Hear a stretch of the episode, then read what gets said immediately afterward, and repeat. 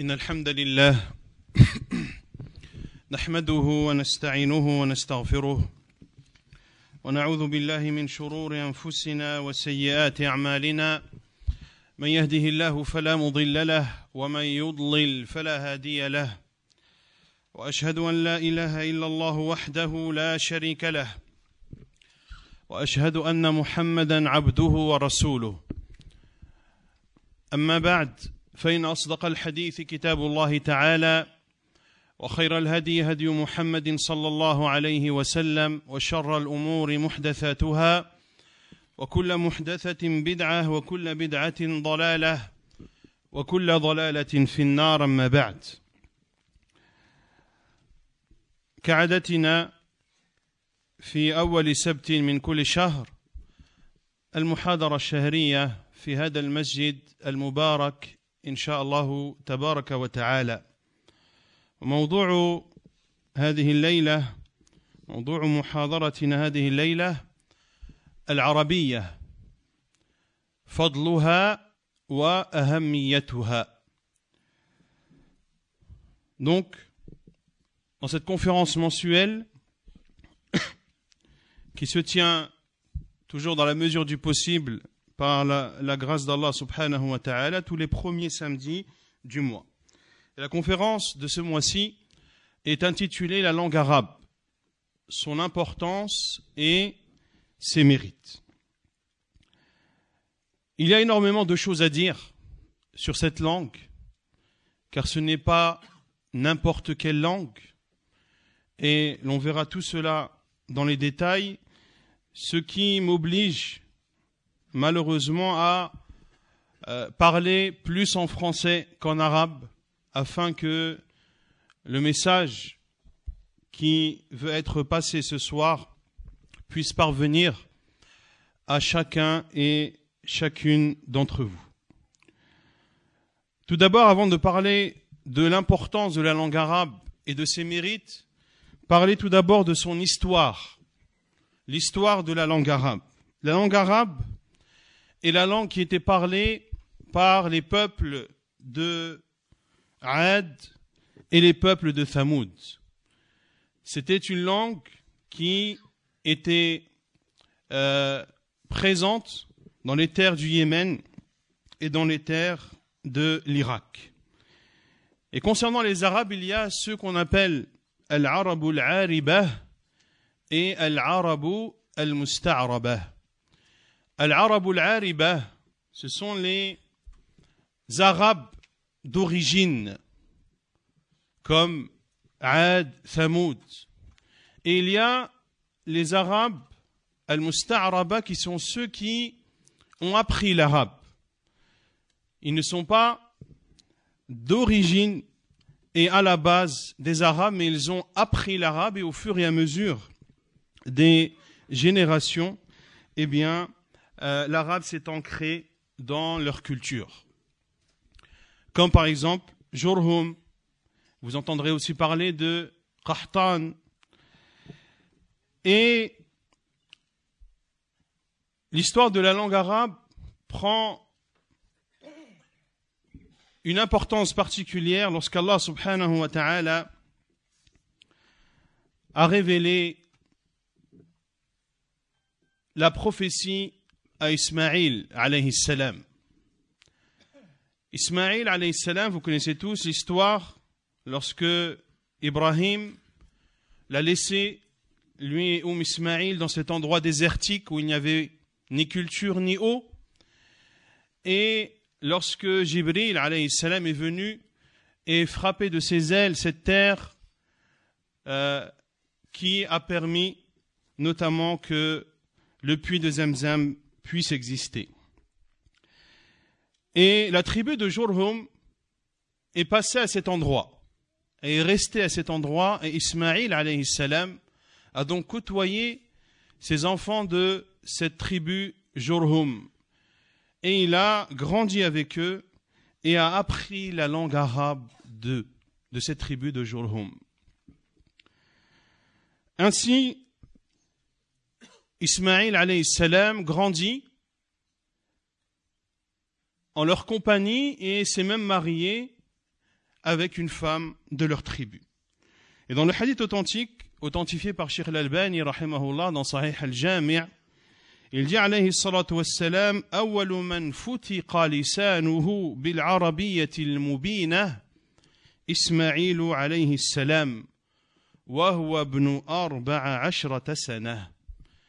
il dit alayhi salatu wassalam que le premier qui a parlé l'arabe clair et limpide et Ismaïl alayhi salam, il était alors âgé de 14 ans. Vous entendrez des personnes vous dire que le premier à avoir parlé l'arabe est Ismaïl alayhi salam. Cela est vrai, mais la réponse n'est pas complète. Alayhi salam n'est pas le premier à avoir parlé la langue arabe, car la langue arabe, on l'a vu qu'il l'a appris de, de la tribu de de Jurhum. Mais c'est le premier à avoir parlé un arabe clair, un arabe éloquent. Et c'est là où il y a le, la divergence des savants concernant la langue arabe. Est-ce que c'est une euh, révélation d'Allah à Ismaïl? Certains savants, un certain nombre de savants considèrent que la langue arabe qu'a parlé Ismaïl c'est Allah Azzawajal qui lui a révélé. Et l'arabe que parlait Ismaïl était meilleur que l'arabe de Jurhum. Pour cela que les savants ont, réuni ce hadith et ont, spécifié ce hadith du professeur Hassan en disant que c'est le premier, effectivement, et c'est ce qui dit dans le hadith,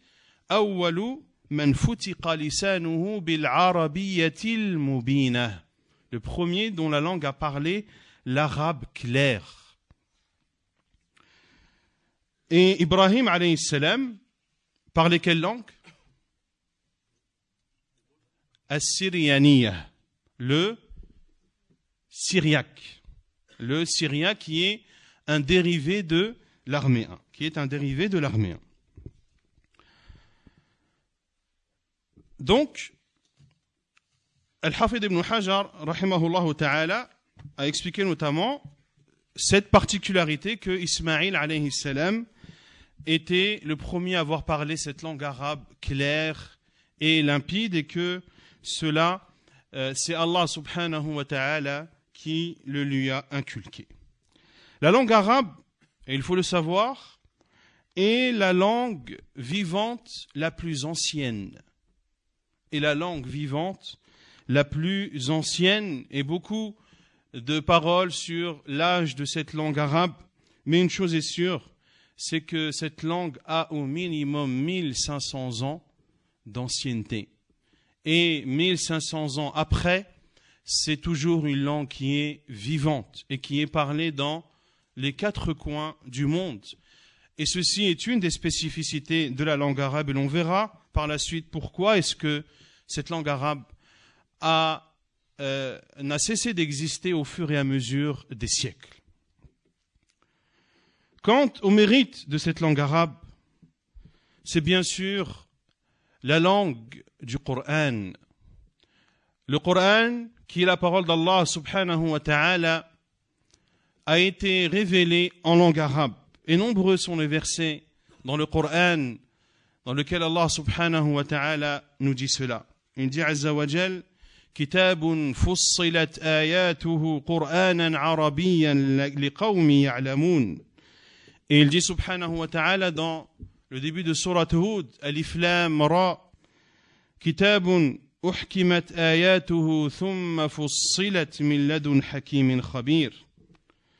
Dans le verset de Fussilat, Allah Azza wa dit selon le sens, un livre dont les versets sont détaillés et clairement exposés, un Coran arabe pour les gens qui savent. Et dans le verset de Hud, il dit subhanahu wa ta'ala, son le sens est un livre dont les versets sont parfaits en style et en sens, sont parfaits en style et en sens, émanant d'un sage parfaitement connaisseur, subhanahu wa ta'ala. Et il dit Azza wa Qur'anan arabiyan غير ذي عوج لعلهم يتقون إيه، يجي سبحانه وتعالى نصر طه وكذلك أنزلناه قرآنا عربيا وصرفنا فيه من الوعيد لعلهم يتقون أو يحدث لهم ذكرا Il dit subhanahu wa ta'ala en soit al-zumar, selon le sens, un Coran en langue arabe, dénué de tortuosité, afin qu'il soit pieux. Afin que les gens trouvent et fassent preuve de piété. Et dans le verset de Surah Taha, le verset 113, il dit subhanahu wa ta'ala, c'est ainsi, selon le sens, c'est ainsi que nous l'avons fait descendre. Un Coran en langue arabe, et nous y avons multiplié les menaces afin qu'ils deviennent pieux ou qu'ils les incitent à s'exhorter. Ainsi donc, ce Coran, c'est le plus noble des livres. Et il a été révélé avec la plus noble des langues. Et il a été apporté par le plus noble des émissaires qui est Jibril alayhi salam. Et ce Coran a été révélé dans la terre la plus noble qui est, entre autres, la Mecque, la terre sacrée d'Allah subhanahu wa ta'ala. Et bien avant, ce Coran a été révélé sur le plus noble des prophètes, Muhammad sallallahu alayhi wa alayhi wa sallam. Ce Coran est descendu dans le mois le plus noble de l'année qui est le mois du, du Coran. Dans la nuit la plus noble de l'année qui est la nuit du destin. Il y a la divergence des savants. Est-ce que le Coran concernant la nuit du destin, est-ce qu'il est descendu entièrement au ciel le plus bas? Ou est-ce que la, révélation du Coran a commencé euh, pendant cette nuit appelée Laylatul al-Qadr On voit donc l'importance de ce Coran qui est le livre noble par excellence. Allah Azzawajal a révélé ce Coran en langue arabe. Et le Coran, c'est la parole d'Allah. Allah Azzawajal a réellement parlé.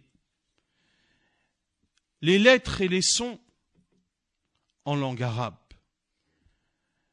Et il a transmis cela à Jibril en langue arabe. Et Jibril l'a transmis au prophète sallallahu alayhi wa sallam en langue arabe. Et le prophète sallallahu alayhi wa sallam a transmis le message de son Seigneur en langue arabe également. Et ce Coran est le miracle du prophète sallallahu alayhi wa sallam qui existe et qui existera jusqu'à la fin des temps. Ce Coran qui a fait en sorte que cette langue arabe ait atteint son summum.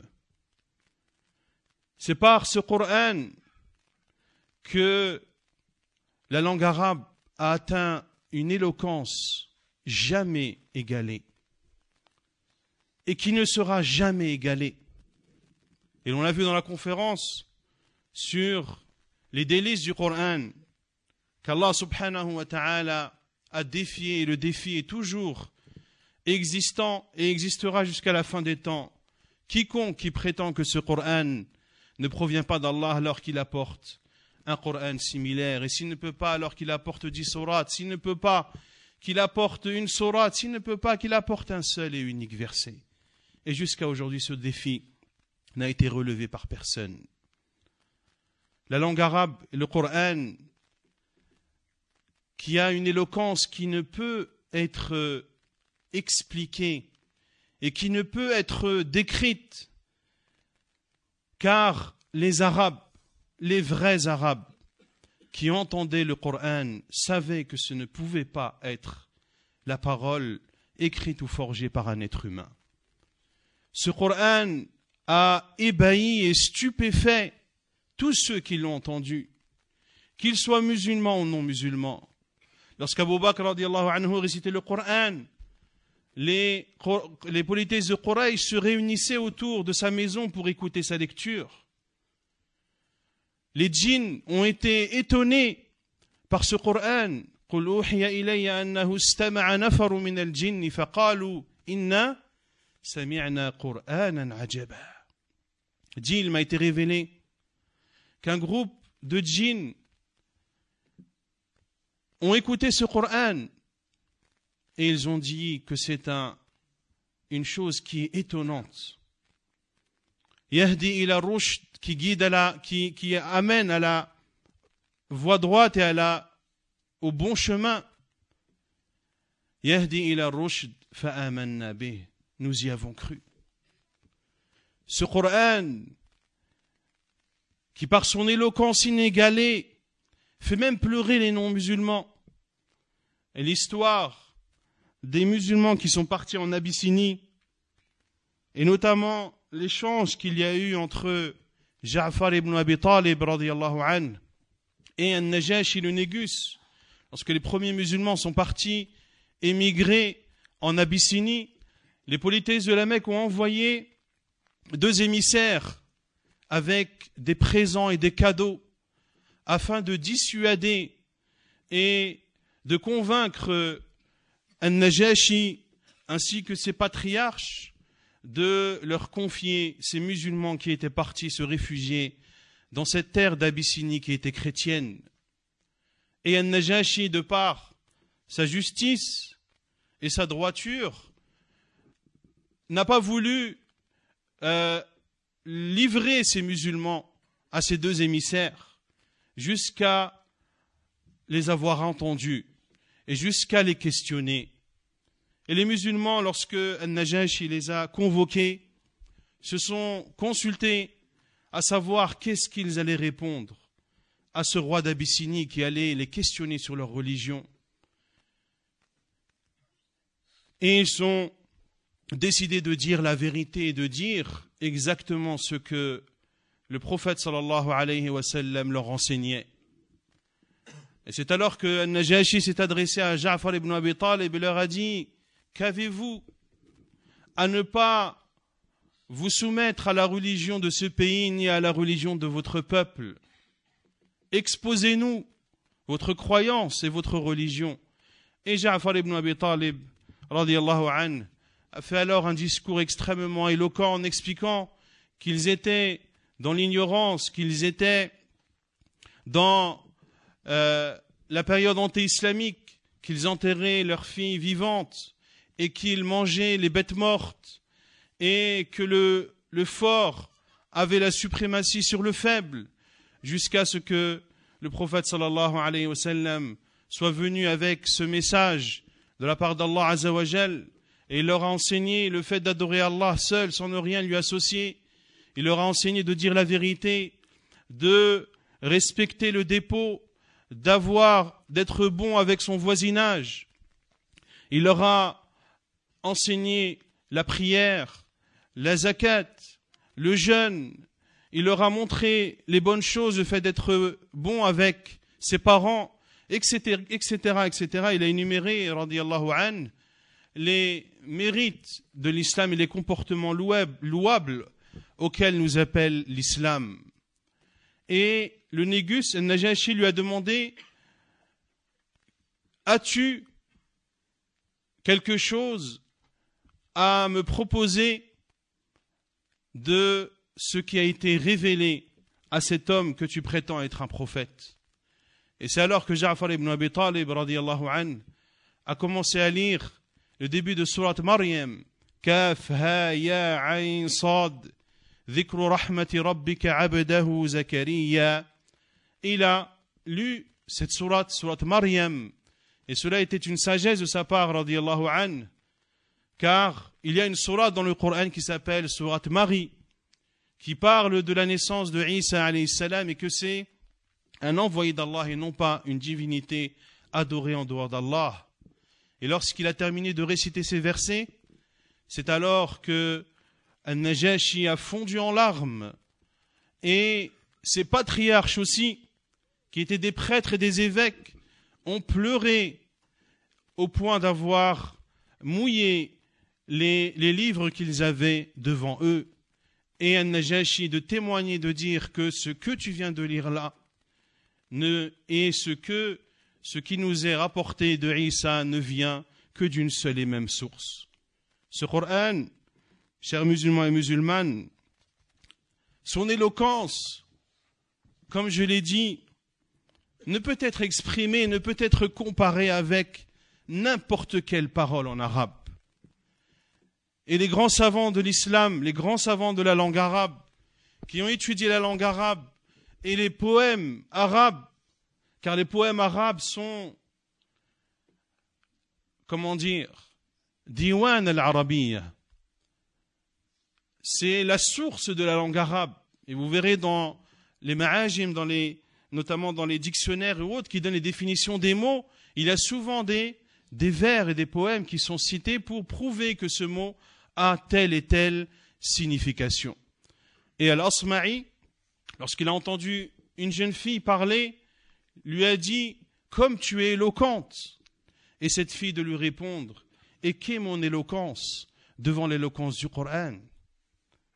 Dans un seul verset, Allah subhanahu wa ta'ala a révélé et a exprimé deux ordres, deux interdits, deux informations et deux bonnes nouvelles. Le verset de Surat Al-Qasas, le verset 7, où Allah Azza wa Jal dit وَأَوْحَيْنَا إِلَى أُمِّ مُوسَى أَنْ أَرْضِعِيهِ فَإِذَا خِفْتِ عَلَيْهِ فَأَلْقِيهِ فِي الْيَمِّ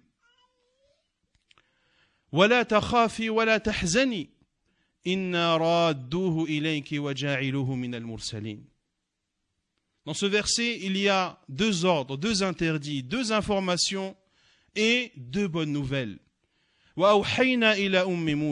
avons révélé à la mère de Moussa. Ceci est la première information. An allait-le. Ceci est le premier ordre. Lorsque tu auras peur pour lui. Ceci est la deuxième information. Jette-le alors dans, le fleuve. Ceci est le deuxième ordre. N'aie pas peur et ne t'attriste pas. Cela sont les deux interdits. Inna Nous allons te le rendre, cet enfant que tu vas jeter. Ceci est la première bonne nouvelle. Et nous allons en faire un, un prophète. Allahu. Dans un verset, deux ordres, deux interdits, deux informations et, et deux bonnes nouvelles. Comment exprimer et comment vouloir comparer l'éloquence du Coran avec l'éloquence de quelconque autre parole en langue arabe? La langue arabe est appelée aussi l'orato dad, car c'est la seule langue dans laquelle il y a la lettre dad. La, la langue arabe est la langue dans laquelle la clarté parfaite existe. La clarté parfaite ne peut exister dans une autre langue que la langue arabe. Pour cela qu'Allah dans de nombreux versets, nous parle du caractère clair de cette langue. Par une langue arabe claire. Et Abu Hussein ibn Faris, un savant de la langue arabe, décédé en l'an 395 de l'Égypte, a dit Et parce qu'Allah subhanahu wa ta'ala a précisé que cette langue arabe était une langue claire et manifeste, alors de cela l'on en déduit que l'ensemble des autres langues ne peuvent être aussi claires que cette langue arabe. La langue arabe, c'est l'emblème de l'islam. Cheikh al-Islam ibn Taymiyyah a dit, la langue arabe, c'est l'emblème de l'islam et des musulmans. Et les langues en général sont les plus grands emblèmes des communautés et des peuples, et c'est notamment ce qui les caractérise. Al-Qur'an, c'est le contenant, la langue arabe, pardon, c'est le contenant du Qur'an, car le Qur'an est en langue arabe. Et cette langue arabe, c'est également cette langue dans laquelle sont présents les sciences de la religion, les sciences du tafsir, du fiqh, du tawhid et les autres sciences, la science de la sunna du prophète sallallahu alayhi wa, alayhi wa. Cette langue arabe est protégée par Allah subhanahu wa ta'ala. Et il est dit, il a été dit que si ce n'était le Coran, il n'y aurait pas de langue arabe. Allah Azza wa se charge lui-même de préserver son livre. C'est nous qui avons révélé le rappel et c'est nous qui en sommes les protecteurs. Et le Coran est protégé par Allah subhanahu wa ta'ala. Son sens est protégé. Ses termes sont protégés. Or, les termes du Coran sont des termes en langue arabe. Donc Allah Azzawajal préserve également la langue arabe. Et ceci est une des spécificités de la langue arabe qui n'est accordée à aucune autre langue sur terre. Cette langue arabe est protégée par Allah Azzawajal et c'est également une langue universelle qui est parlée et qui est utilisée à grande échelle ou à moindre échelle dans tous les pays du monde. Et cette langue arabe est valable en tout lieu et en tout temps, et elle existera jusqu'à ce qu'Allah subhanahu wa ta'ala décide que, que cette vie d'ici-bas s'arrête et arrive à son terme. Concernant la langue arabe, vous entendrez des personnes vous dire que c'est la langue des gens du paradis. Vous l'avez déjà entendu ou pas? Que la langue arabe, c'est la langue des gens du paradis. Il y a un hadith à ce sujet rapporté dans le Mu'jam de l'imam al-Tabarani selon Abu Hurairah dans lequel le prophète sallallahu aurait dit Je suis arabe, le Coran est arabe et la langue des gens du paradis est arabe.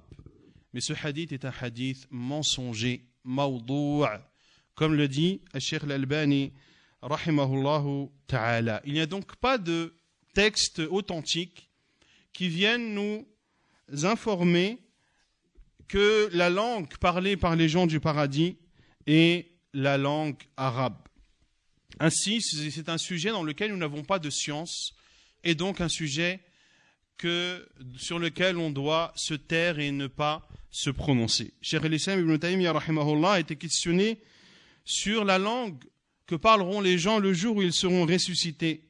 Est-ce qu'Allah Azzawajal s'adressera à eux en langue arabe?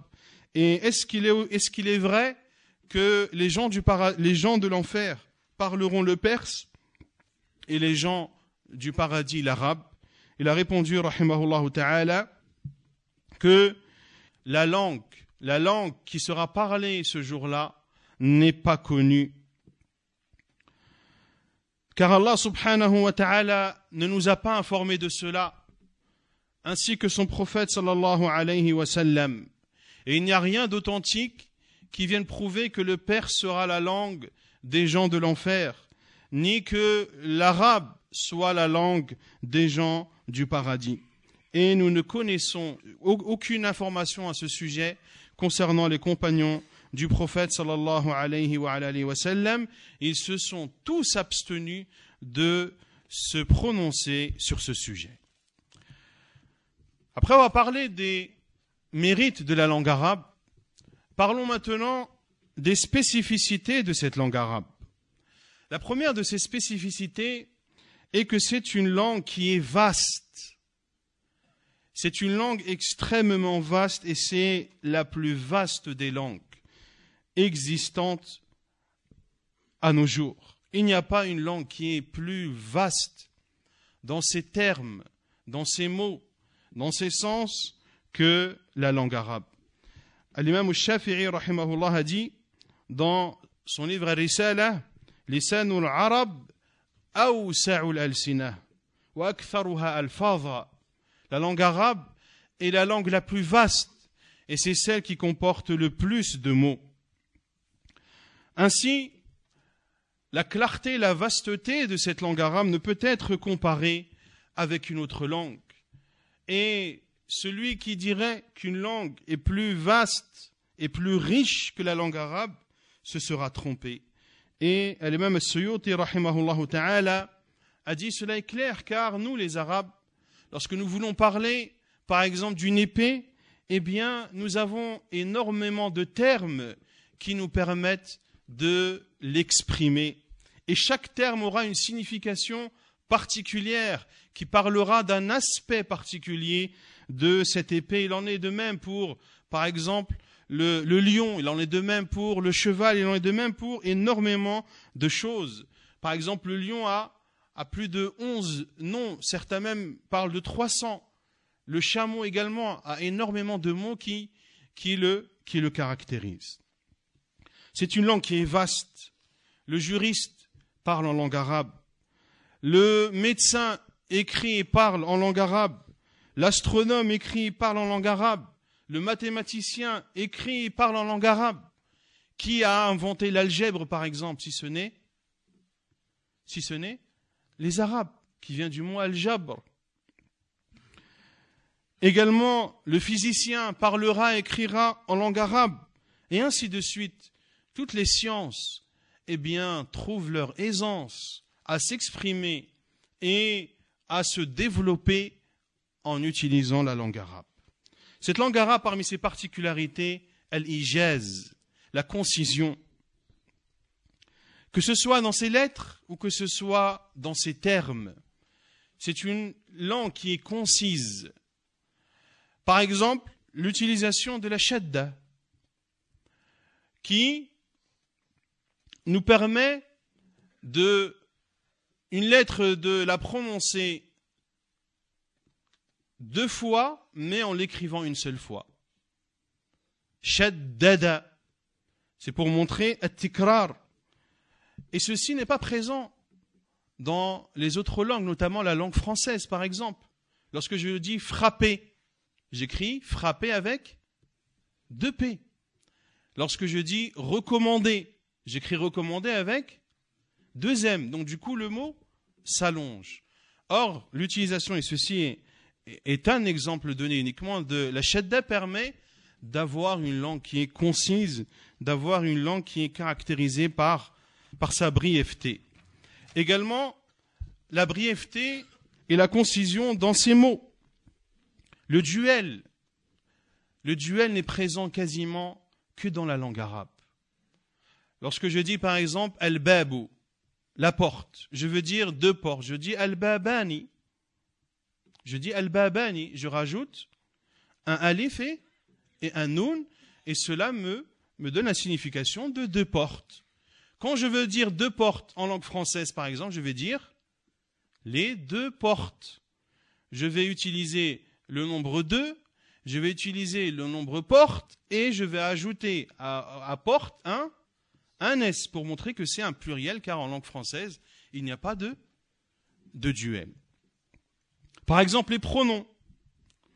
Les pronoms. Je dis par exemple kitabuhu, son livre. Je vais dire par exemple euh, manaziluhum, leur maison. En arabe, j'ai le mot kitab. Je veux dire son livre. Je rajoute un aha, kitabuhu. Et cela est compris que c'est son livre. En langue française, je dois rajouter le, le pronom son. Et ainsi de suite. Al-Binal il-Majhoul, par exemple, lorsque j'ai dit Kutiba, le verbe kataba, écrire, je dis Kutiba. Cela signifie qu'il a été écrit. Kataba, il a écrit. Kutiba, il a été écrit. En, en français, il faut que j'écrive il a été écrit. Regardez le nombre le nombre de mots utilisés, alors qu'en arabe, il y a juste, il y a juste les, les harakat qui changent. Kataba, kuti, kutiba. Le mot reste de trois lettres.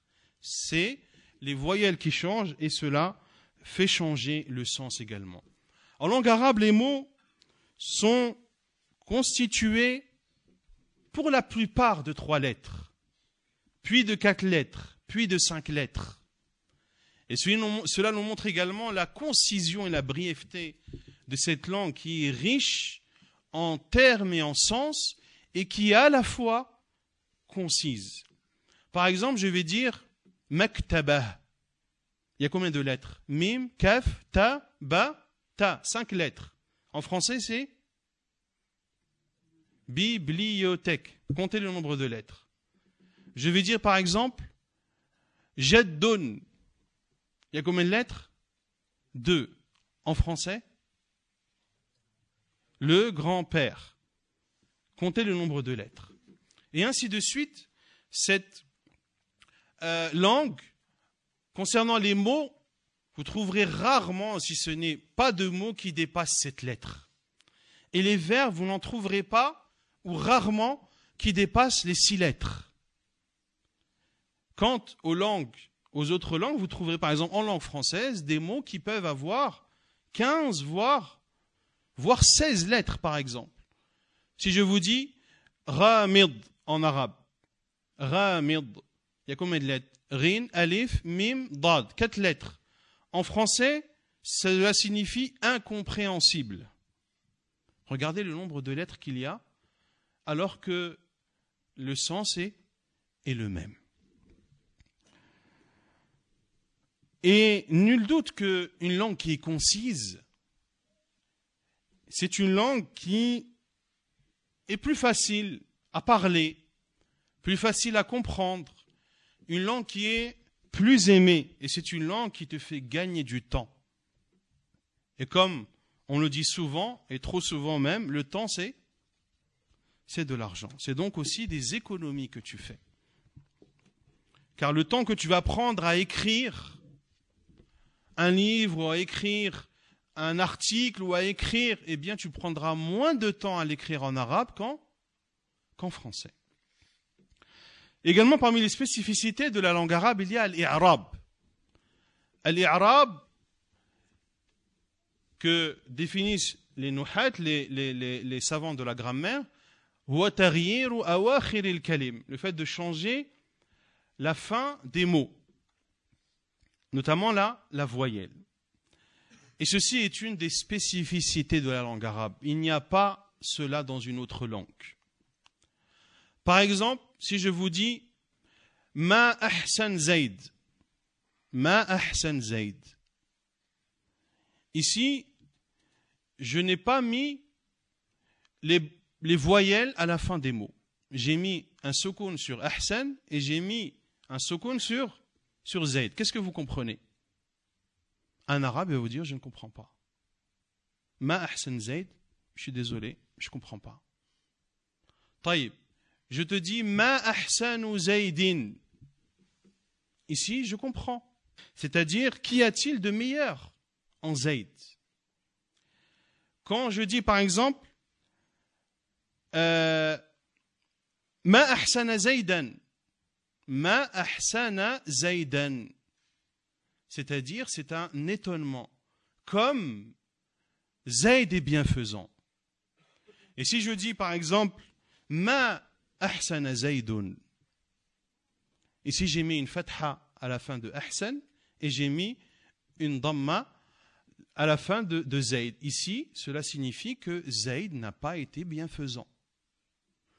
Regardez les voyelles que je change et regardez le sens, comment il est modifié. Ceci est une des particularités de la langue arabe. Également, la langue arabe a une particularité dans les lettres et la prononciation de ces lettres.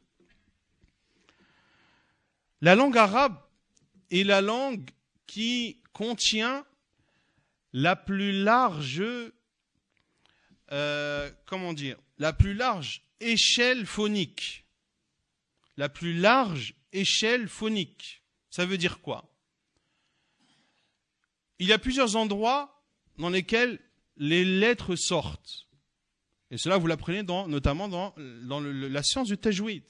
Ceux qui ont étudié Al-Jazariya, par exemple, cela est étudié. Chaque lettre sort d'un endroit bien précis. Il y a des lettres qui sortent au niveau des, euh, des lèvres. Il y a des lettres qui sortent à l'aide de la langue. il y a des lettres qui sortent au niveau de la, gorge, au-dessus de la gorge, dans le fond de la gorge. Et il y a aussi des lettres qui sortent, on va pas dire des lettres, mais là c'est plus des voyelles qui sortent dans la cavité orale qui est euh, bien après le fond de la gorge. Par exemple, vous dites fa, vous dites mim. C'est des lettres qui sortent en utilisant les, les lèvres. Vous avez par exemple nun, lem, nun, lem. Ce sont des lettres qui sortent en utilisant la, la langue. Vous avez qaf, ka. C'est une langue, ce sont des, des lettres qui se prononcent et le son sort et provient de, du dessus de la gorge. Lorsque vous dites, par exemple, Rain, Là on descend un peu plus bas. Lorsque vous dites Ha, on descend encore plus bas. Lorsque vous dites Ha, là on est au plus bas de la gorge. Et les voyelles longues, A, ou, I, descend et proviennent de la cavité orale. On voit donc que les lettres de la langue arabe sont homogènes. Elles ne sont pas focalisées sur les lèvres, ou sur la langue, ou sur le palais, ou sur le fond de la gorge, ou sur le dessus de la gorge, etc. Mais ce sont des lettres qui sont euh, euh, dispersées et qui ont une large échelle phonique. Il y a le runna aussi, euh, qui sort de la cavité nasale. Et vous allez trouver des lettres qui sont plus nombreuses dans d'autres langues, mais vous verrez que ces lettres sortent et sont focalisées soit au niveau de la cavité nasale, soit au niveau de, des lèvres, comme c'est le cas notamment de la langue française. Quant à l'importance de cette langue arabe, comme je l'ai dit, c'est la seule langue qui est vivante, et ceci depuis au moins 1500 ans. Toutes les autres langues ont disparu ou ont considérablement été affaiblies. Et il est malheureux de constater que cette langue arabe, son mérite, son importance est méconnue de beaucoup de musulmans. Le musulman doit savoir que la langue arabe, c'est la langue de sa religion, que le Coran est en arabe, que la sunna du prophète sallallahu alayhi wa sallam est en arabe. Donc tu te dois d'aimer cette langue arabe, tu te dois de l'apprendre et tu te dois de la mettre en pratique et de contribuer à faire en sorte que cette langue continue à exister, continue à vivre et continue à être partagée. Al-Imam Shafi'i a dit Il est obligatoire pour chaque musulman de connaître de la langue arabe autant que possible afin d'accomplir ses devoirs. Et il dit aussi, rahimahullah ta'ala, فعلى كل مسلم أن يتعلم من لسان العرب il est obligatoire aux musulmans d'apprendre la langue arabe autant que possible jusqu'à ce qu'il atteste que nul ne mérite d'être adoré qu'Allah et que Muhammad est son envoyé et son prophète jusqu'à ce qu'il puisse lire le livre d'Allah, c'est-à-dire en arabe, et de prononcer les rappels et les invocations obligatoires, notamment celles qui sont présentes dans la prière et autres. Et Cheikh al-Islam ibn Taymiyyah ta'ala a dit Lorsqu'Allah Azzawajal a révélé son, son, livre en langue arabe et que son prophète sallallahu alayhi wa sallam a transmis son livre en langue arabe, eh bien, et que la sagesse est en langue arabe, et que ceux qui nous ont précédés, notamment nos pieux prédécesseurs, parlaient en langue arabe, eh bien, il n'y a d'autres voies et d'autres issues pour comprendre la religion que en comprenant et en apprenant la langue arabe. Ainsi, de connaître la langue arabe fait partie de la religion et de connaître la langue arabe te permettra d'appliquer convenablement la législation d'Allah subhanahu wa ta'ala. Nous devons donc donner une importance particulière à cette langue, car c'est la langue de notre religion. Et l'on voit que tous les peuples donnent de l'importance à sa langue. Lorsque vous voyez les chefs d'État, par exemple, qui voyagent dans des congrès dans les quatre coins du monde, chacun parle, parle sa langue. Et c'est aux gens de se débrouiller pour, pour la comprendre, et c'est aux organisateurs de trouver les interprètes adéquats pour que chacun puisse comprendre la parole et la langue qu'il parle.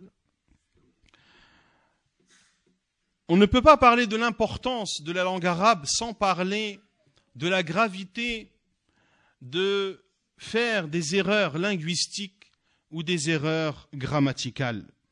Al-Imam al-Nawawi, ce qui est appelé en arabe par al-lahn.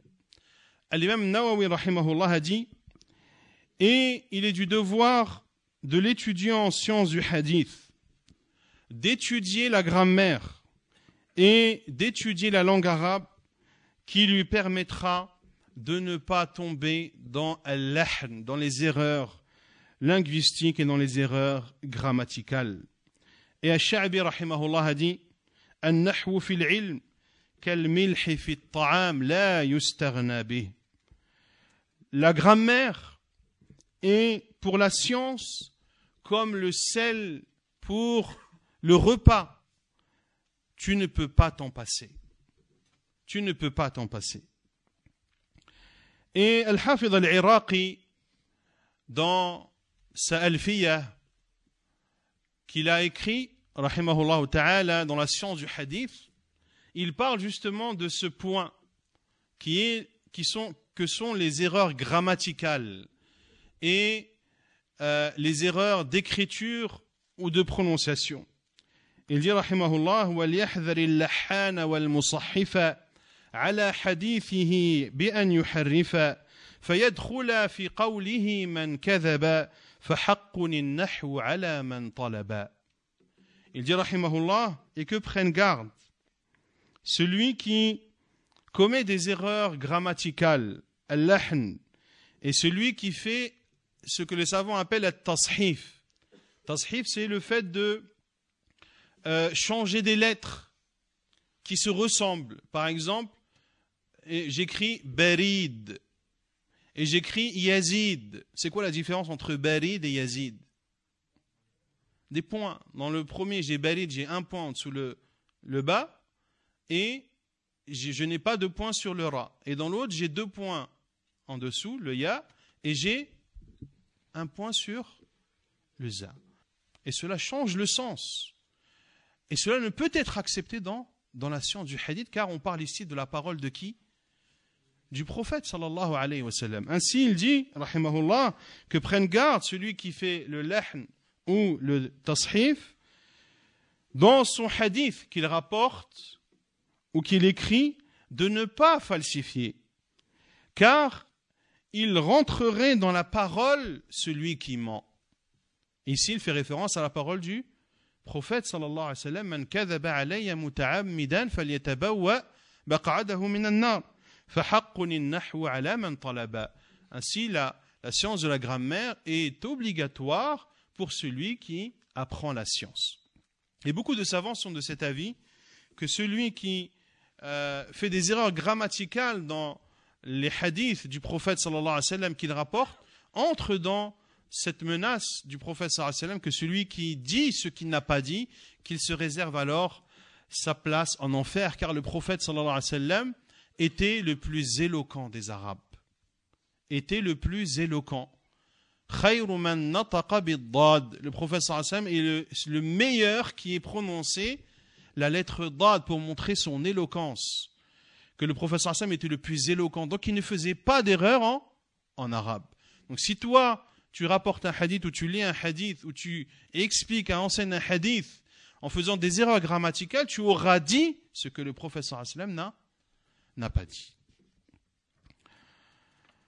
La langue arabe, c'est ce qui te permet de comprendre ces deux sources divines le Coran et la sunna du prophète sallallahu wa, sallam, c'est la langue arabe qui va te permettre de comprendre et de découvrir les secrets présents dans le Coran et la sunna du prophète sallallahu wa sallam.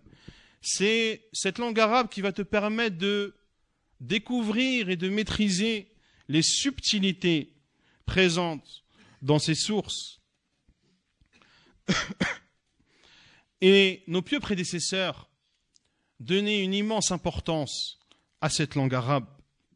Cheikh al-Islam ibn Taymiyyah a dit La connaissance de la langue arabe par laquelle on s'est adressé à nous nous permet de mieux comprendre ce qu'Allah et son prophète, et son prophète sallallahu alayhi wa sallam ont dit. Et beaucoup se sont égarés parmi les gens de l'innovation car ils n'ont pas associé les bons sens aux termes.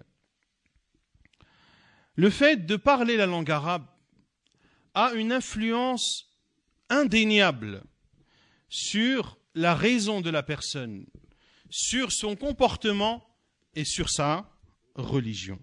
Cheikh al ibn Taymiyyah a dit Sache que le fait de t'habituer à une langue a un effet indéniable sur la raison, sur le comportement et sur la religion.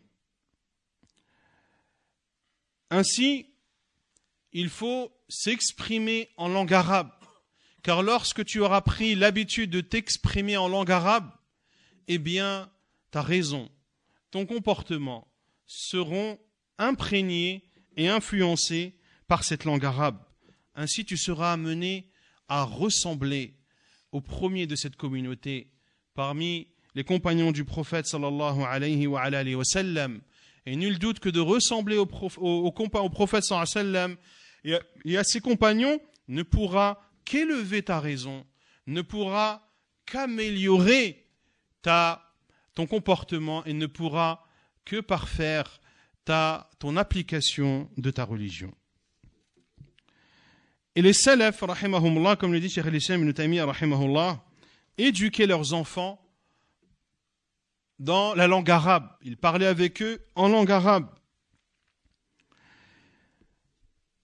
Et c'est ce qui nous permet de garantir la bonne compréhension du Coran et de la Sunna. Le fait d'apprendre la religion, le fait d'apprendre la langue arabe, comme je l'ai dit, revient à apprendre et à préserver la religion. Omar ibn Khattab anhu a dit apprenez la langue arabe car elle fait partie de votre religion. Et Cheikh Islam ibn Taymiyyah ta'ala a dit que la langue arabe fait partie de la religion et le fait de la connaître et de l'apprendre fait partie des obligations car le Coran et la Sunna, car la compréhension du Coran et de la Sunna sont obligatoires. Or, on ne peut les comprendre qu'en comprenant la langue arabe et une obligation qui ne peut être euh, atteinte et accomplie qu'en faisant une chose, alors cette chose est obligatoire. Et l'obligation, comme l'a euh, explicité euh, l'imam Shafi'i ta'ala, que la langue arabe, l'apprentissage de la langue arabe sera pour toi soit obligatoire, soit recommandé. Obligatoire si tu dois, si tu ne connais pas des obligations qui doivent obligatoirement être dites en langue arabe, comme par exemple réciter Al-Fatiha. C'est une obligation. Tu n'as pas le choix que de réciter Surat Al-Fatiha en langue arabe. Et si tu ne récites pas Al-Fatiha, ta prière n'est pas, n'est pas valide, n'est pas valable. Il y a des rappels qui sont obligatoires, et ainsi de suite. Si tu ne connais pas cette sourate, en l'occurrence, et les rappels obligatoires, alors c'est pour toi une obligation d'apprendre de la langue arabe, ce qui va te permettre d'arriver et de mettre en application cette obligation. Et plus tu apprendras l'arabe, et plus cela sera bénéfique pour toi. Le sujet est long, il y a énormément de choses à dire. La langue arabe te permet de comprendre le Coran et les exemples sont nombreux. L'apprentissage de la langue arabe te permet de comprendre la sunna du prophète sallallahu alayhi wa, alayhi wa sallam. Mais également, parmi une des importances de la langue arabe, c'est que la langue arabe permet de réunir et d'unifier les musulmans. Car les musulmans présents dans les quatre coins du monde, leurs langues sont différentes. Et s'ils se rencontrent, ils ne se comprendraient pas les uns les autres, si ce n'est à travers des, gestes. Et ça, on le voit pendant le pèlerinage, quand on est face à des, pèlerins qui, sont d'une nationalité dont on ne connaît pas la, langue, eh bien, c'est une communication qui se résume à, à des signes. À des signes. Or, si chacun apprend la langue arabe, quel que soit l'endroit dans lequel il se trouve, quelle que soit sa langue maternelle qui n'est pas la langue arabe, eh bien, cela permet d'unifier les musulmans et de pouvoir communiquer entre eux et de pouvoir se soutenir les uns les autres. Et l'imam Shafi'i a euh, une belle parole à ce sujet lorsqu'il dit rahimahullah ta'ala que à partir du moment où les langues des gens sont différentes et que les uns ne peuvent pas comprendre la langue des autres, alors il y a obligatoirement une langue qui doit être suivie par les autres langues. Et quelle langue mérite le plus d'être suivie si ce n'est la langue parlée par le prophète sallallahu alayhi wa, alayhi. Et l'on constate que d'autres personnes donnent plus d'importance à leur langue que les musulmans ne donnent d'importance à la langue arabe. Par exemple, les Japonais, regardez l'importance qu'ils donnent à leur langue. L'enseignement au Japon n'est fait qu'en japonais. Et vous connaissez tous l'avancée technologique du Japon. Et toute cette avancée, eh bien, ils la font à travers leur langue qui est la langue japonaise. Vous avez par exemple les Coréens, pareil. Ils ont la langue coréenne qui est la seule langue enseignée et vous connaissez également les euh, avancées technologiques de, de la Corée et ainsi de suite. La Chine, ne parlons même pas de la Chine. Tous ces pays donnent énormément d'importance à leur langue. Pourquoi nous, les musulmans, ne donnons-nous pas l'importance à la langue arabe, qui est bien meilleure que toutes ces autres langues Si seulement les musulmans savaient et connaissaient la valeur et l'importance de leur langue arabe. Il y a de nombreuses paroles des salafs sur l'importance de la langue arabe. Omar ibn al-Khattab, anhu, lorsqu'il a écrit à Abu Moussa al-Ash'ari, il lui a dit Amma ba'd, fatafaqahu fi fi arabi. Les recommandations de Omar ibn al-Khattab, anhu, à Abu Moussa al-Ash'ari, comprenez et étudiez la sunnah, comprenez, étudiez la langue arabe et analysez grammaticalement le Coran, car c'est un livre en langue arabe. Il dit aussi, radiyallahu ta'ala an, تعلموا العربية فإنها من دينكم وتعلموا الفرائض فإنها من دينكم. Apprenez la langue arabe, car elle fait partie de votre religion, et apprenez l'héritage, car il fait partie de votre religion. Al-Imam Shafi'i rahimahullah détestait que celui qui connaît sa langue arabe parle une autre langue que celle-ci. Cheikh al-Islam ibn Taymiyyah rahimahullah a dit et les salafs n'ont cessé de détester le fait que les arabes changent et dévient de leurs emblèmes même concernant les transactions. Les salafs n'aimaient pas que dans les transactions on utilise d'autres termes que les termes en arabe. Et il parlait en une autre langue que la langue arabe que dans le besoin. Comme cela est rapporté de l'imam Malik, de l'imam Shafi'i et de l'imam Ahmed. C'est toujours la parole de Sheikh al-Islam ibn dans, dans son livre Al-Fatawa. Et il dit, rahimahullah, au point même que l'imam Malik a dit, celui qui parle dans notre mosquée par une langue autre que la langue arabe, il en sera expulsé. Et nombreux sont les paroles des salaf al-haqiqa sur euh, le fait de parler la langue arabe et de ne pas s'habituer à parler une autre langue pour préserver cet emblème de l'islam, pour préserver cette langue du Coran. Et les musulmans, les premiers musulmans qui ont habité dans la région du Shem, dans la région de l'Égypte, et à l'époque, ces habitants parlaient le romain concernant le, le et, l'Égypte.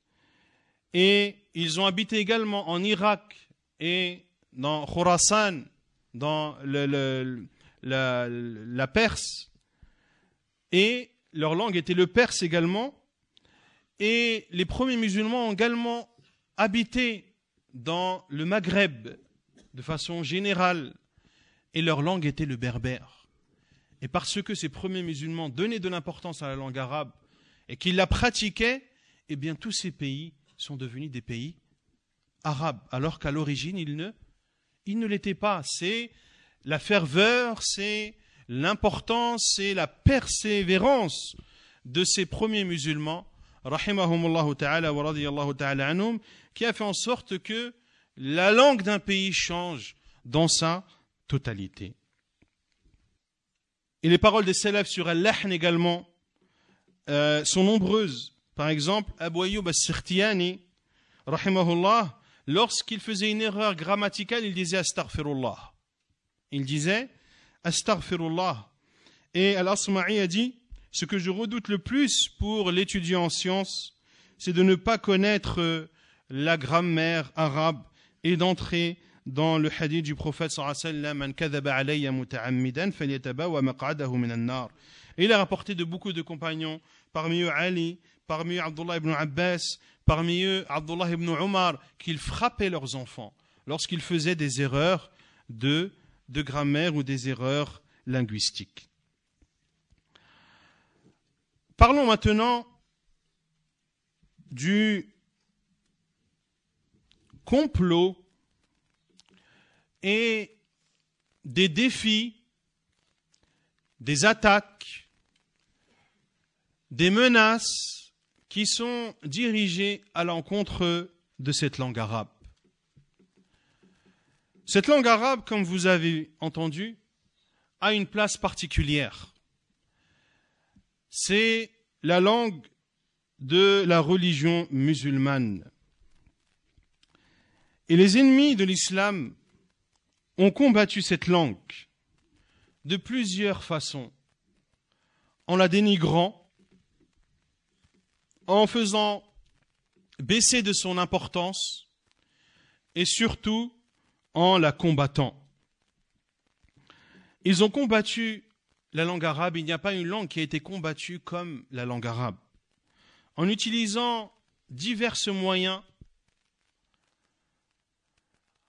et en étant toujours aussi motivé à mettre un terme à cette langue. Ceux qui ont comploté contre la langue arabe, il y a par exemple les orientalistes. On entend beaucoup parler des orientalistes, les orientalistes. Les orientalistes, ce sont des occidentaux qui ont appris la langue arabe et qui se sont intéressés à la langue arabe et leurs nationalités sont, sont diverses et variées. Pas tous, mais beaucoup ont utilisé ces connaissances qu'ils ont acquises pour contrer, pour combattre et pour porter atteinte à la langue arabe. Il y a également ceux qui ont été influencés par l'Occident.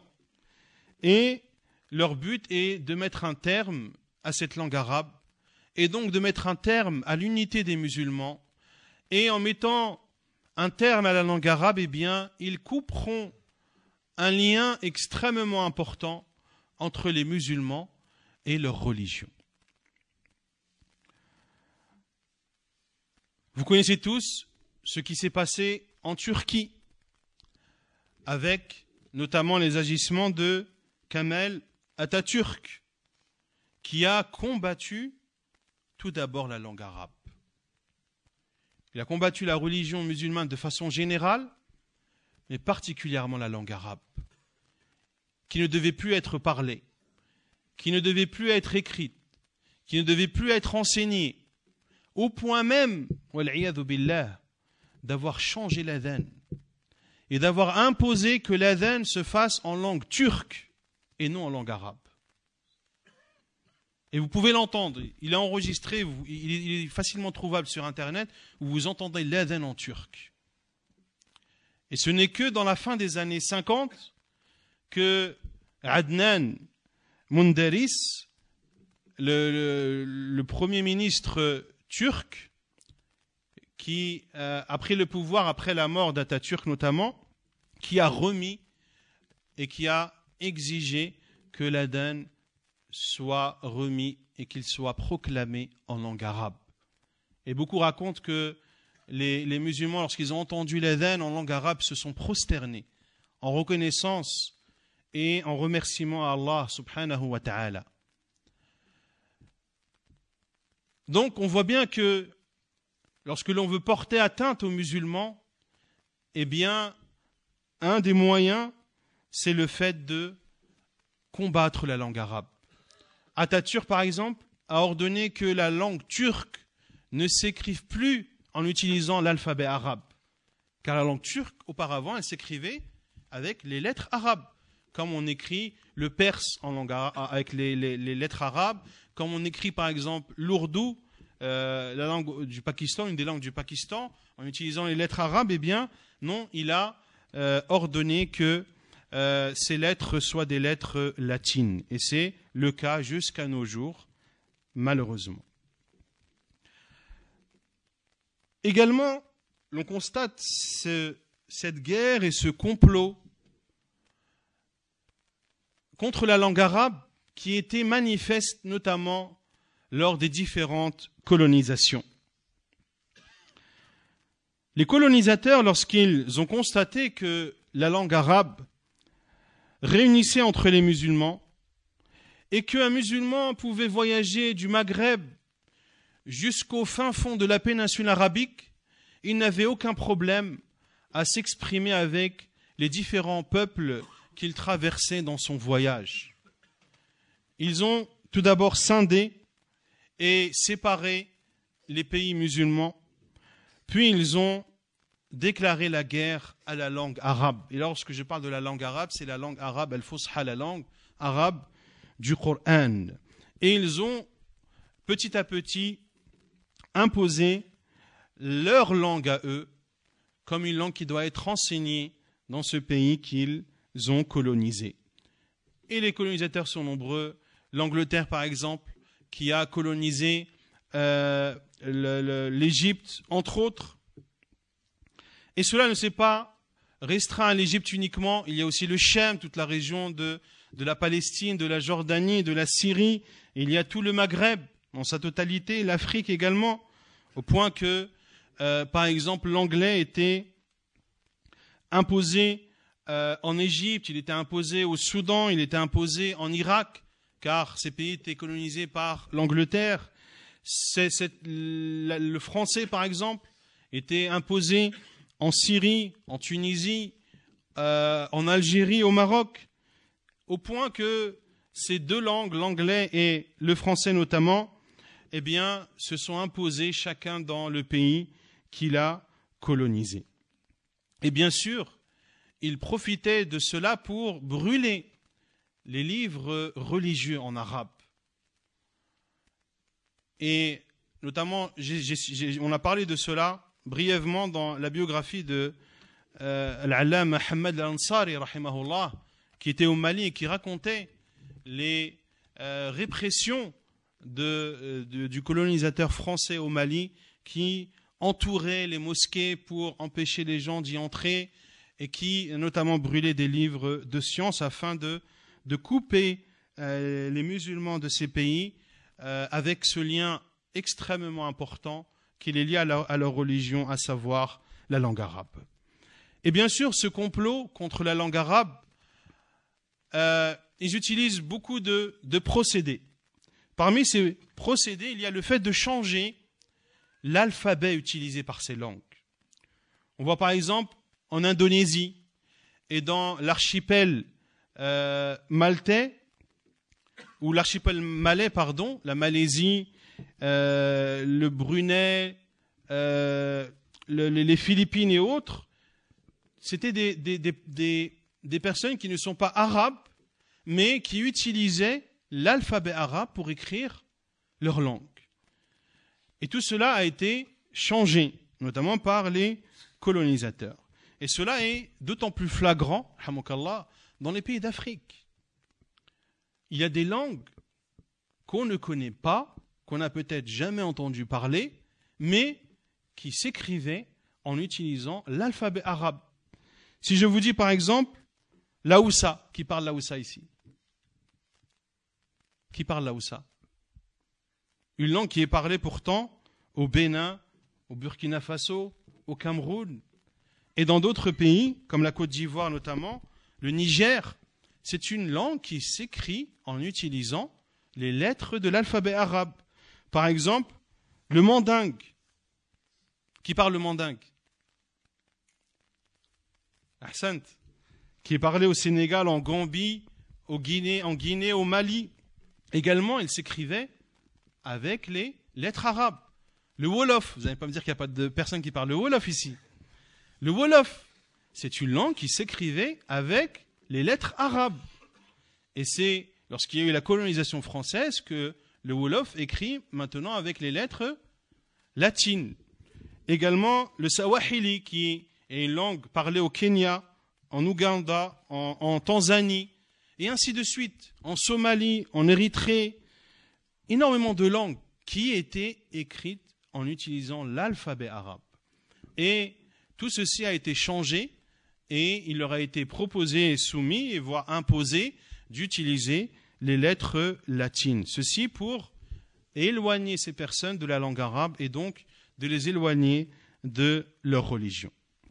Également, ils utilisent comme stratagème le fait de euh, faire en sorte que les langues étrangères émergent dans ces pays afin de détourner l'attention sur la langue arabe. Ils utilisent également le fait de euh, encourager les différents peuples, les différentes tribus à s'attacher à leurs racines.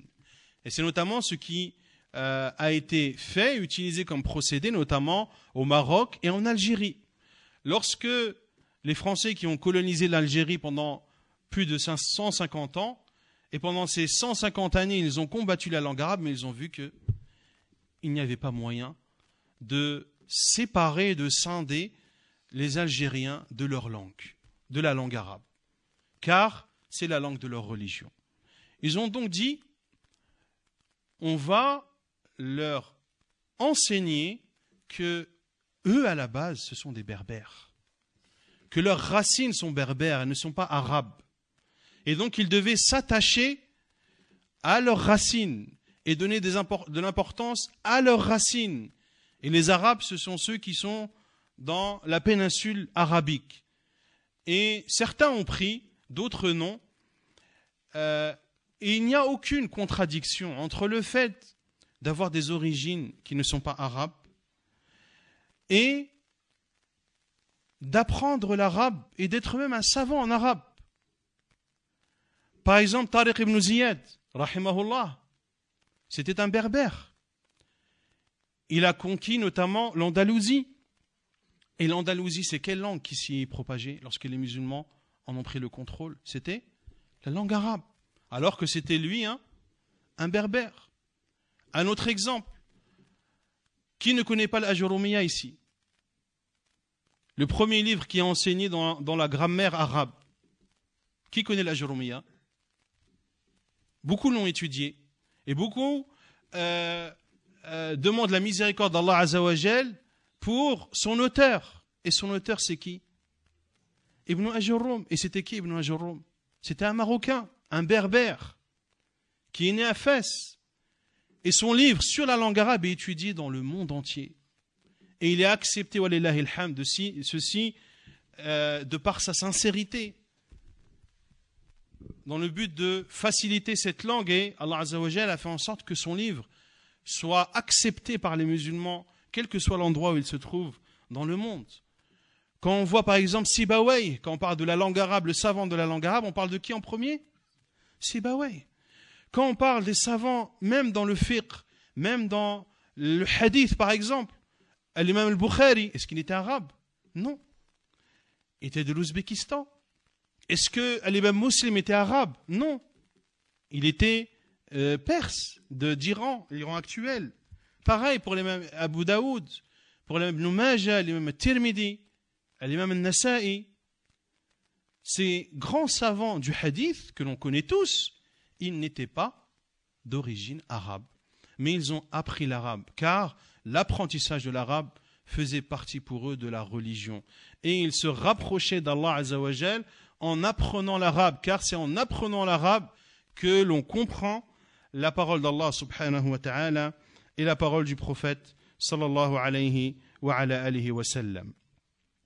Également, parmi leurs stratagèmes, c'est le fait d'utiliser les dialectes et de faire croire que les dialectes sont plus faciles que la langue arabe, que la langue arabe claire, al-fusha, la langue du Coran. Et cela, malheureusement, est, beaucoup diffusé chez les musulmans. Que, euh, ah, mashallah, il parle al-fusha. Mashallah, il parle fusha, c'est-à-dire c'est quelque chose de. Il est arrivé à un, niveau. Euh, il a, il, a, fait face à des difficultés innombrables pour pouvoir parler cette langue. Moi, je me contente que de Darija, que ce soit Darija marocain ou algérien ou tunisien ou autre. Donc les gens ont cette idée que les, dialectes sont plus faciles à apprendre et à parler que la langue arabe du Coran. Et cela est faux. Et tout ceci vient notamment des, orientalistes qui ont étudié ces différents dialectes et qui ont établi des règles et qui ont écrit des livres pour vanter les mérites de tous ces dialectes, de, euh, de, leur trouver un orthographe, de leur trouver une façon d'écrire, etc., dans le but que, que, ce soit des langues qui se prospèrent, qui, prospèrent, et ainsi que cela porte atteinte de façon directe ou indirecte à la langue arabe.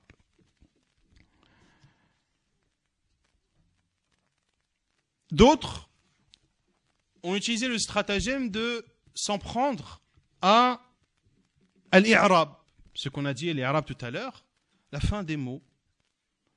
Et certains ont dit sakkin taslam, mets des soukoun partout et tu seras tranquille. Parce que l'irab c'est compliqué, etc., avec les, différentes formes, les, les différentes situations, les différents sens, etc. C'est trop compliqué, donc mets des soukoun partout et comme ça, tu seras tranquille. Or, on ne peut pas mettre des secondes partout. Je vous ai dit tout à l'heure, ma ahsan ça veut dire quoi? Ça ne veut dire rien. Des versets du Coran, par exemple, innama min ibadihi C'est en mettant une fatha sur euh, Allah et une damma sur al-ulama qu'on sait que ce sont les savants qui, craignent Allah. Lorsque le Seigneur d'Ibrahim a éprouvé Ibrahim. C'est en mettant la damma sur Rabbuhu et la fatha sur Ibrahim que l'on sait que c'est Allah qui a éprouvé Ibrahim et ainsi de suite. L'importance de l'Arab n'est, n'est pas à démontrer. Puis ils ont euh, utilisé d'autres stratagèmes comme le fait de euh, ajouter des mots dans la langue arabe dans le but de la déformer, des, mots étrangers à la langue arabe dans le but de la déformer. Ils ont aussi euh, essayé de moderniser la langue arabe dans le but de la faire rapprocher des différents dialectes. Et ils ont aussi utilisé des mensonges et des faux prétextes en disant par exemple que la langue arabe n'est pas une langue assez riche, que nous sommes dans l'époque où l'on a lancé la conquête de l'espace, on est dans l'époque de la technologie, dans l'époque de, l'Internet, dans l'époque de, de, de, de, et que la langue arabe n'a pas la richesse nécessaire et n'a pas les termes nécessaires pour pouvoir absorber et pour pouvoir euh, évoluer dans ces nouveaux défis, dans ces nouvelles technologies. Tout ceci n'est que mensonge et ce ne sont que des paroles vides, car on a vu que toutes les sciences confondues, eh bien, les savants arabes utilisent la langue arabe pour prospérer et pour évoluer dans ces sciences. Et ils disent aussi également que c'est une langue qui est extrêmement difficile. Que c'est une langue qui est extrêmement difficile. Donc, Inch'Allah Ta'ala, pour clôturer sur cela, sur justement ces prétextes qui sont euh, lancés sur la langue arabe dans le but de l'affaiblir et d'espérer euh, sa disparition, je vais faire, et je vais vous prouver que la langue arabe est riche, qu'elle est plus riche que les autres langues, et je vais vous prouver que la langue arabe est plus facile que les autres langues. Et je vais la comparer avec la langue que l'on parle tous, qui est la langue française. Et cette comparaison que je fais entre la langue arabe et la langue française, je ne le fais pas dans le but de dénigrer la langue française.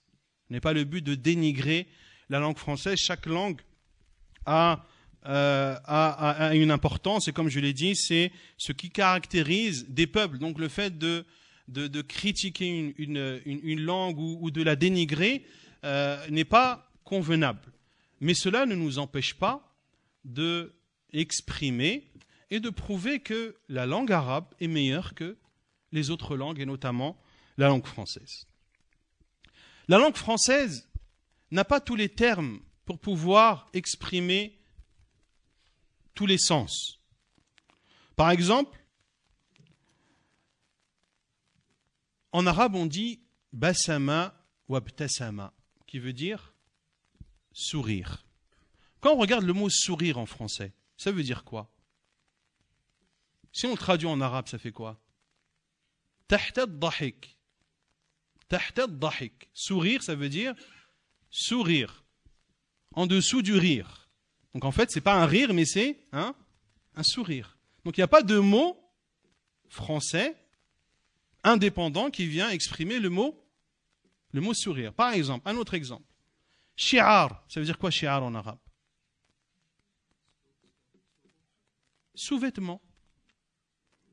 Sous-vêtement, un t-shirt, un caleçon. C'est un sous-vêtement. Je le mets sous mes, sous mes vêtements. Donc c'est sous les vêtements. Il est où le mot en langue française Indépendant, quand je l'utilise, c'est, ça veut dire les sous-vêtements. En arabe, c'est ash'ar. Et on voit ça dans des choses que les gens utilisent énormément, tous les jours. Un exemple. Ralin wa Ça veut dire quoi? Cher et pas cher. Moi j'ai ral qui veut dire cher en arabe, rakhis qui veut dire rakhis, pas cher. En français, cher c'est cher et pas cher c'est quoi? Dites-moi un mot, traduisez-moi le mot rakhis en français. Allez-y. Vous allez me dire quoi? Pas cher? Vous allez me dire bas prix? Bas prix? Pas cher? Allez-y, cherchez. Peu coûteux peu coûteux. On voit bien que c'est une langue qui est faible. Je vais vous dire encore un autre exemple que même nous les prêcheurs, et le frère Sadek, il est là, il va, il va, il va, il va, il va témoigner. كذب يكذب ويصدق كذب وصدق كذب ça veut dire il a menti صدق ça veut dire il a il a Dis la vérité. Dis la vérité. C'est un verbe. Mentir, c'est un verbe. Dire la vérité, c'est un verbe. En arabe, sadaqa, yasduqu. ولا يزال رجل يصدق ويتحرى الصدق حتى يكتب عند الله صديقا. Et ça, on le voit, nous, en langue française, quand on traduit. Quand on dit yasduq, il dit la vérité. Il dit la vérité c'est pas le verbe, alors que c'est quelque chose qu'on utilise beaucoup. Mentir, ne pas mentir, mentir, ne pas dire la vérité, c'est des mots que on utilise beaucoup. En arabe, il y a un terme, un verbe qui veut dire yasdoko, dire la vérité. Mais en français, il est où ce mot-là? Également, on parle et on dit que les musulmans dénigrent la femme. Je vais vous montrer que les Arabes donnent plus d'importance aux femmes que les non-Arabes. Et on va prendre l'exemple de, de, euh, de la langue française. En arabe, je dis ukhatibuka. Ça veut dire je, je te parle. Mais je, parle à qui? À un, un homme. Ukhatibuka. Je dis ukhatibuki. Je te, je te parle. En s'adressant à, à une femme. Je dis maintenant, je te parle. Je parle à qui? Dites-moi. Ce n'est pas un dénigrement de la femme. Je te parle. Et je, m'adresse à, une femme comme je m'adresse à, à, un homme. Et je ne fais pas de distinction entre l'homme et, et la femme. Je suis désolé, mais ce n'est pas donner de l'importance à, à la femme. L'arabe est venu pour donner à chacun son importance. Je donne à l'homme son importance, je donne à la femme son importance, je donne aux deux personnes leur importance et je donne au groupe leur leur importance. Donc on voit ici que euh, si on compare la langue arabe et la langue française, laquelle est moins riche que l'autre La langue arabe, elle supporte tous les nombres. La langue française, elle s'arrête à 60. Je dis sab'in en arabe, ça veut dire 60, 10. Hein, donc il y a 60 et on rajoute 10. Ah. Tis'oun. C'est quoi? 90. 90. Même 80. 80, c'est quoi? C'est 4 fois 20. Donc ici, langue française, ça s'arrête à 60. Au-dessus de 60, entre guillemets, c'est, c'est de la recomposition. Alors qu'en arabe, non. C'est chaque dizaine a son nom, et ainsi de suite. Il y a certains mots, et ceci entre parenthèses, qui sont utilisés mais qui ont été banalisés.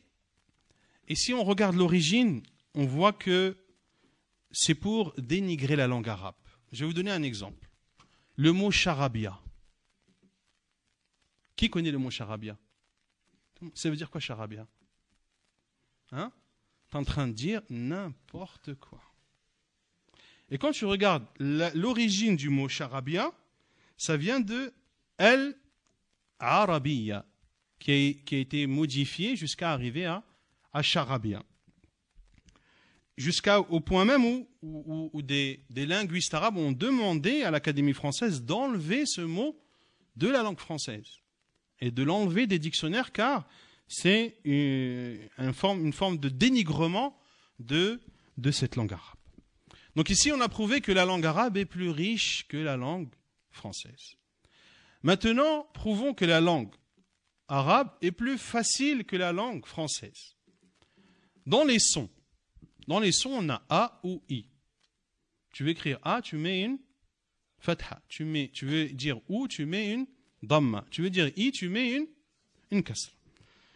Et cela est problématique dans la dictée notamment. C'est ça que beaucoup de gens, et, et cela, vous, vous allez vous rendre compte de la difficulté de la langue française quand c'est des gens qui ne sont pas français qui l'apprennent. Dans les dictées, il y a énormément de fautes. Pourquoi? Car il y a énormément de notions à prendre en compte. Par exemple, le, son O. D'accord? Le son O. Vous allez dire à un, nom arabophone, un nom francophone, pardon, beau. Il va te dire, mais il est où le O? Le O, c'est E-A-U. Tu vas dire faux. Il est où le O? C'est A-U X. Il faut. A-U-T. J'ai mal au dos. O. O-S.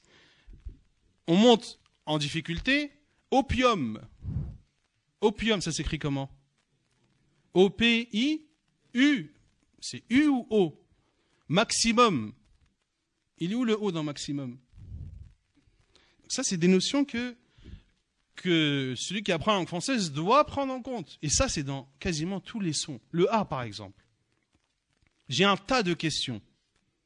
Tas de questions, T-A-S. J'ai vu un rat. Un rat, R-A-T. on monte en difficulté. Je suis récemment parti. Récemment. Il est où le A? Il est où le A? Il n'y a pas de A. Une femme. Il est où le A dans femme? C'est E, 2 M. E, 2 M, il se prononce A. Par exemple, le. Et ils disent que la langue arabe, elle est difficile. Hein. Le, le I, par exemple. Pays. Il est où le I dans pays? Style. Il est où style? Il est où le I dans style? Euh, Souris. On monte en, en difficulté. Fusil. IL. Outil. IL. On prononce I. On prend la lettre X, par exemple. Combien d'élèves y a-t-il en classe? Il y a six élèves. Il est où le X? Il est où le Z? Le Z, c'est? Le X. Le X, je le prononce? Z. Euh, xénophobe. Il est où le X? C'est pas X, c'est X. Euh, on monte encore en difficulté. Il y a six cahiers sur la table. Il est où le X? Il ne se prononce pas. Donc des fois le X c'est Z, des fois le X c'est Xe, des fois le X c'est X, et des fois le X c'est c'est rien du tout. La lettre C, cerise, il est où le C? Euh, Quand on rajoute un H à C, ça devient chemise, ça devient chaise. Mais attention, le CH, il peut aussi être K, chronomètre. Euh, il ne faut pas confondre avec, avec le K et le Q, parce que le C peut aussi être un, K, comme cahier, comme cartable. On monte en difficulté. Deux C qui se succèdent. on va dire accablé, accablé, euh, accaparé. Donc ici, c'est deux C qui se succèdent, mais qui se prononcent K. Mais attention, deux C qui se succèdent, ça peut être aussi un X. Accéléré, accélération, accent. La lettre T, c'est une lettre qui se prononce T, mais c'est une lettre qui se prononce aussi S. Euh, une partie, T-I-E. Aristocratie, T-I-E. Mais je prononce S. Euh, exécuter, exécution. Exécution, on l'écrit comment? T-I-O-N à la fin. T-I-O-N. Exécuter avec un T. Exécution avec un, un T. Discuter avec un T. Discussion avec un. Si on parle des temps et de la conjugaison, on, va vraiment se rendre compte que la langue arabe est beaucoup plus simple que la langue française. La langue arabe, c'est simple. Il y a al-mardi, al-mudari et al-amr. Il y a le passé, il y a le présent, le futur, al-mudari, lorsqu'il est précédé de qad, de sin et autres, et il y a l'impératif. Et les Arabes s'expriment de la façon, comme je l'ai dit, la plus éloquente possible. La langue arabe est la langue la plus, la plus claire en utilisant al-mardi, al-mudari et al-amr. La langue française je sais même pas si ça vaut. Je ne dis pas ça pour dénigrer, hein, mais c'est juste pour répondre à ceux qui disent que les langues occidentales, parce que la langue française, ce n'est qu'une des langues qui découle et qui a pour origine la langue latine. On peut dire ça également sur l'anglais, sur, sur les, autres, les autres langues qui, qui découlent. En, en français, il y a le présent, l'imparfait, le futur simple, le passé composé, le plus que parfait, le futur antérieur, le passé antérieur, le subjonctif présent, le subjonctif imparfait, le subjonctif passé, le subjonctif plus que parfait, l'impératif présent, l'impératif passé. Il y a le gérondif, qui ne faut pas confondre avec le participe présent. Il y a le conditionnel passé. Le conditionnel passé, première forme. Le conditionnel passé, deuxième forme. Et ainsi de suite. Des, temps je défierai quiconque ici de me donner les détails de chacun. Donc, quand on dit que la langue arabe n'est pas riche, quand on dit que la langue arabe, elle est compliquée, et quand on regarde et qu'on fait une simple comparaison sur des termes que tout le monde connaît, des formule que tout le monde utilise sans se rendre compte. Sans se rendre compte de la difficulté, car nous, déjà, on, on éprouve des difficultés, que ce soit dans, la conjugaison, quand on entend les gens parler en français, ils font des erreurs. Des fois, euh, pour ceux qui connaissent vraiment la langue, c'est euh, presque risible. Euh, et on ne se rend pas compte de la, difficulté de cette langue que, que lorsque l'on l'enseigne à, des personnes qui ne la parlent pas. Et lorsqu'on enseigne la langue arabe, on voit comment les gens assimilent cette langue de façon très simple et aisée. Il a dans cela une sagesse, car Allah Azza wa dit وَلَقَدْ يَسَّرْنَا الْقُرْآنَ لِلذِّكْرِ فَهَلْ مِن مُدَّكِرٍ Nous avons facilité ce Coran pour le rappel. Y a-t-il des personnes pour se rappeler On voit des fois des personnes qui ne parlent pas l'arabe. Des fois, on voit des, des, des étrangers, par exemple de, de pays africains ou de, de pays euh, d'Asie, etc., qui ne parlent pas l'arabe. Mais quand tu l'entends lire le Coran, tu dis Subhanallah, c'est un arabi.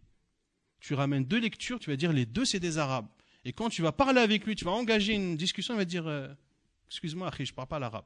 Je le prononce, j'ai appris le tajwid, je sais prononcer les lettres, je connais les règles et tout, mais n'engage pas de, discussion. Pourtant, quand tu l'entends parler, quand tu entends s'exprimer, tu vois qu'il s'exprime de façon claire, limpide, au point que tu as du mal à, faire euh, une différence entre un arabe et, un non arabophone. Donc la langue arabe est une langue qui est simple. Il faut juste avoir la motivation et se donner les moyens de l'apprendre. Et c'est le conseil que je donne à moi-même et que je donne à chacun d'entre vous d'apprendre cette langue arabe, car cela est meilleur pour vous dans la compréhension du livre d'Allah, qui est la, meilleure des paroles, dans la compréhension de la sunna du prophète sallallahu alayhi wa sallam, cela va, vous préserver, cela va préserver vos enfants, en apprenant l'arabe à vos enfants, vous les éduquez à être des musulmans pieux, à être des musulmans sincères, à être des musulmans qui s'accrochent à, leur religion. Et les moyens, alhamdoulilah, sont, sont à disposition. Celui qui ne trouve pas de, de centre à côté de chez lui ou, à quelques kilomètres de chez lui pour apprendre l'arabe, eh bien, alhamdoulilah, maintenant, il y a l'enseignement à distance, en ligne. Il y a beaucoup de sites qui euh, proposent euh, l'enseignement de, de la langue arabe. Et ce conseil que je dirige, je le dirige aux hommes comme je le dirige aux femmes. Et je dirais même que ce conseil est dirigé plus aux femmes qu'aux hommes, car ce sont les femmes qui éduquent les enfants. Ce sont elles qui sont le plus souvent avec les enfants, ce sont elles qui s'expriment avec nos enfants. Donc enseigner et faire en sorte que ta femme apprenne la langue arabe et par la langue arabe, eh bien, c'est un bien que tu lui auras fait à elle, un bien que tu t'auras fait à toi, que tu euh, t'auras fait toi-même, et c'est aussi un bien que tu auras proposé à tes enfants. Et n'ayez pas peur de dépenser votre argent pour l'apprentissage de la langue arabe, car ce n'est pas quelque chose que vous regretterez, que vous regretterez, bien au contraire, cela ne pourra être que, que profitable pour eux, et que ceux qui parlent l'arabe qui ont appris l'arabe parlent l'arabe avec leurs enfants. Des choses inconcevables où on voit des personnes qui enseignent l'arabe, qui ont étudié l'arabe, qui parlent l'arabe, mais ils s'adressent en français avec ses enfants. C'est la contradiction totale. Où est le respect de cette langue? Où est l'importance que l'on doit donner à cette langue? Si cette personne qui parle l'arabe, qui l'a appris, qui l'enseigne, ne parle pas l'arabe avec les membres de sa famille, qui va parler l'arabe avec les membres de sa famille? Qui alaykum Donc il faut se, remettre en, cause et il faut se remettre en question et donner de l'importance à cette langue et d'apprendre et d'exceller dans celle-ci et ne pas se mettre le frein de je suis un reconverti, euh, je, à la base je ne suis pas un arabe, donc euh, de toute façon ma connaissance de l'arabe sera limitée. On vous a prouvé que on vous a prouvé le contraire en vous montrant que le grand savant dans la langue arabe n'était pas un arabe d'origine هذا ما ما تيسر. نسأل الله عز وجل أن يوفقنا لما يحبه ويرضاه. Nous demandons Allah Azza wa Jal de nous protéger et de nous faciliter l'apprentissage de la langue arabe et l'excellence dans cette langue. إنه سبحانه وتعالى ولي ذلك والقادر عليه وصلى الله وسلم وبارك على نبينا محمد وعلى آله وصحبه أجمعين وآخر دعوانا أن الحمد لله رب العالمين